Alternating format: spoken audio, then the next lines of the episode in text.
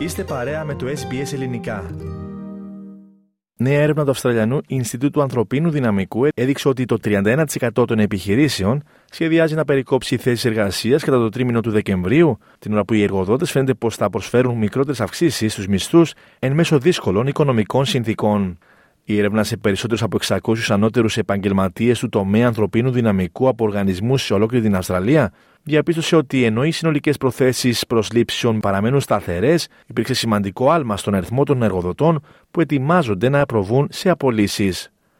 Μόλις το 17% των επιχειρήσεων είχαν σχέδια για μείωση του προσωπικού τους το τρίμηνο του Σεπτεμβρίου, με το ποσοστό αυτό να έχει πλέον αυξηθεί κατά 14% και να βρίσκεται λίγο κάτω από το 1 τρίτο του συνόλου των ερωτηθέντων, καθώς το κόστος εργασίας εξακολουθεί να ασκεί πίεση στις επιχειρήσεις. Το Αυστραλιανό Ινστιτούτο Ανθρωπίνου Δυναμικού αναφέρει πως όσοι εργάζονται στον δημόσιο τομέα κινδυνεύουν περισσότερο από περικοπές θέσεων εργασίας, με το 60% των κυβερνητικών οργανισμών να σχεδιάζουν να απολύσουν το προσωπικό τους. Πρόκειται για ένα άλμα σχεδόν 20% από τον προηγούμενο τρίμηνο, γεγονός που υποδηλώνει ότι πολλές επιχειρήσεις και οργανισμοί του δημόσιου τομέα βρίσκονται υπό σημαντική πίεση. Ο κλάδος της μεταποίησης και της παραγωγής ανέφερε επίσης ψηλότερο ποσοστό επιχειρήσεων που ετοιμάζονται να προβούν σε απολύσεις, με ποσοστό που φτάνει το 37%. Ταυτόχρονα συνεχίστηκε και η πτώση της μέσης ετήσιας αύξησης των μισθών που προσφέρονται στο προσωπικό σε ολόκληρη την Αυστραλία. Η μέση αύξηση των βασικών μισθών εξαιρουμένων των πόνου, αναμένεται να ανέλθει στο 2,6% το έτος έως τον Οκτώβριο του 2024, σε σχέση με το 2,8% που προβλεπόταν πως θα φτάσει τον Ιούλιο του επόμενου έτους και το 3,3% που αναμενόταν να φτάσει την ίδια περίοδο έως τον Απρίλιο του 2024. Σύμφωνα με την έρευνα, το 17% των επιχειρήσεων αναφέρουν ότι σχεδιάζουν να απογώσουν συνολικά τις αμοιβές τους προκειμένου να μειώσουν το κόστος. Η διευθύνουσα σύμβουλος του Αυστραλιανού Ινστιτούτου Ανθρωπίνου Δυναμικού, Σάρα Μακέιν Μπάρλετ, δήλωσε πως τα ευρήματα δείχνουν ότι το επόμενο έτος θα είναι πιο δύσκολο τόσο για τους εργοδότες όσο και για τους εργαζόμενους εν μέσω επιδείνωσης των οικονομικών συνθήκων.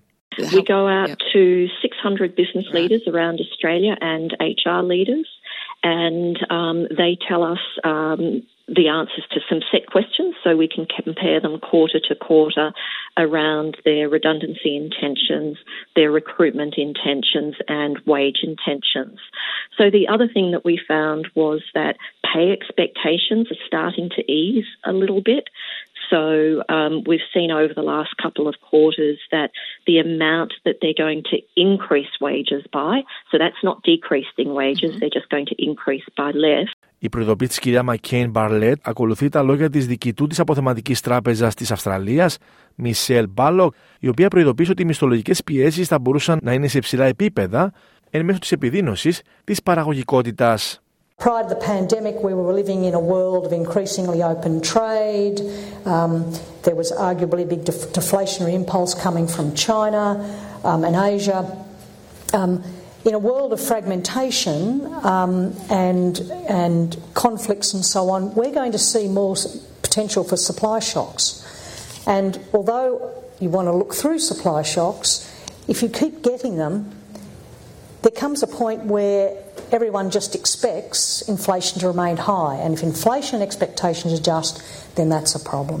Μιλώντας στο ετήσιο συνέδριο της χρηματοπιστωτικής ρυθμιστικής αρχής ASIC, η κυρία Μπάλοκ εξήγησε ότι η αποθεματική τράπεζα ανησυχεί ότι η χαμηλή παραγωγικότητα θα μπορούσε να δει την αύξηση των μισθών να αρχίσει να ασκεί πίεση στον πληθωρισμό, αναγκάζοντας ενδεχομένως την τράπεζα να αυξήσει περαιτέρω τα επιτόκια τους επόμενους μήνες.